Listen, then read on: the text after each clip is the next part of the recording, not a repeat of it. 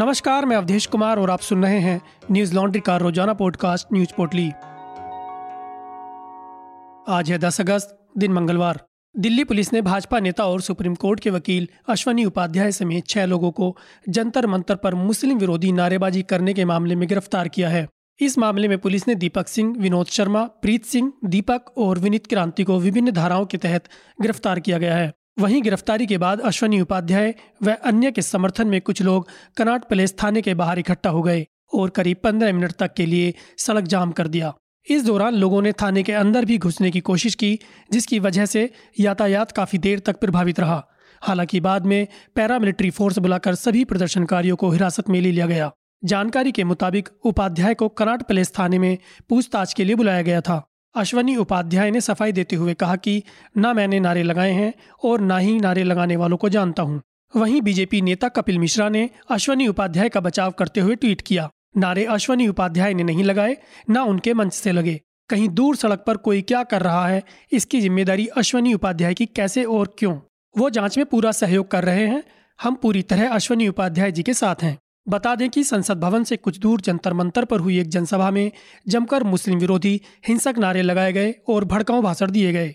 यह घटना 8 अगस्त रविवार की है। बीजेपी के पूर्व प्रवक्ता अश्वनी उपाध्याय के कहने पर तमाम हिंदू संगठन और समर्थक जंतर मंतर पहुँचे थे।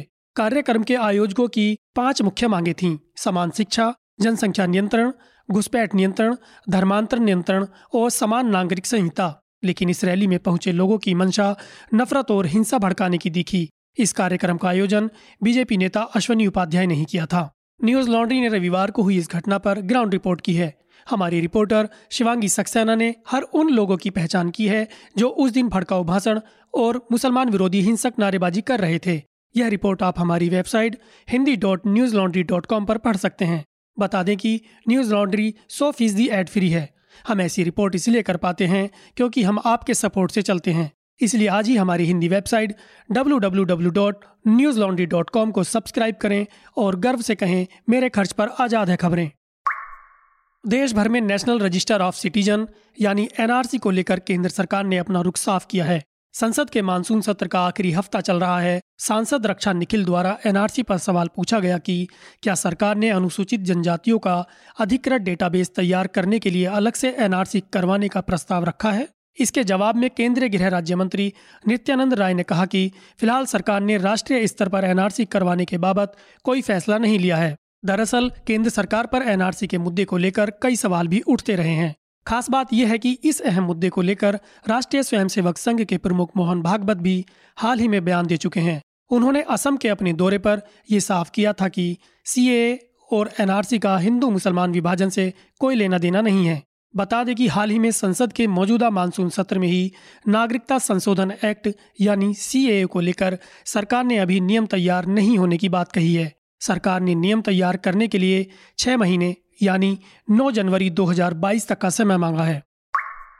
मंगलवार को सुप्रीम कोर्ट ने राजनीतिक पार्टियों के उम्मीदवारों के अपराधीकरण से जुड़े एक मामले में बड़ा फैसला सुनाया है। इसके तहत अब सभी राजनीतिक पार्टियों के उम्मीदवारों के ऐलान के 48 घंटे के भीतर मुकदमों की जानकारी जारी करनी होगी।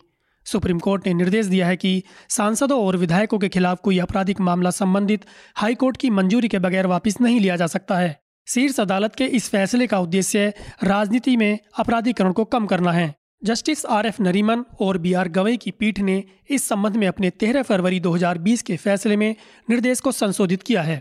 बता दें कि यह बिहार विधानसभा चुनाव में उम्मीदवारों के आपराधिक इतिहास को प्रकाशित करने में विफलता का आरोप लगाते हुए दायर अवमानना याचिकाओं में अपना फैसला सुना रही थी।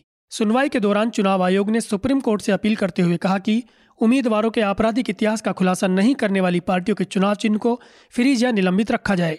आयोग ने यह सुझाव सुप्रीम कोर्ट के पुराने आदेश के उल्लंघन के मामले में दिया है। सांसदों और विधायकों के खिलाफ दर्ज आपराधिक मामलों को लेकर सुप्रीम कोर्ट में दाखिल एक रिपोर्ट में चौंकाने वाली जानकारी सामने आई है। सुप्रीम कोर्ट में दाखिल रिपोर्ट में बताया गया है कि देश भर की अदालतों में सांसदों और विधायकों के खिलाफ तकरीबन पाँच हज़ार मामले अभी भी पेंडिंग हैं।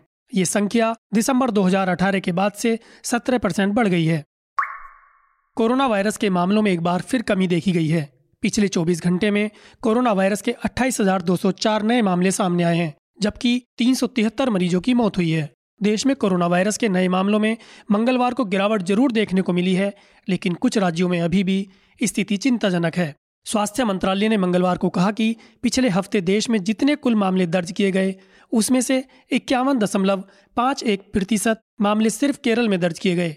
स्वास्थ्य मंत्रालय के संयुक्त सचिव लव कुमार ने कहा कि देश में अब सक्रिय मामले चार लाख से भी कम हो गए हैं।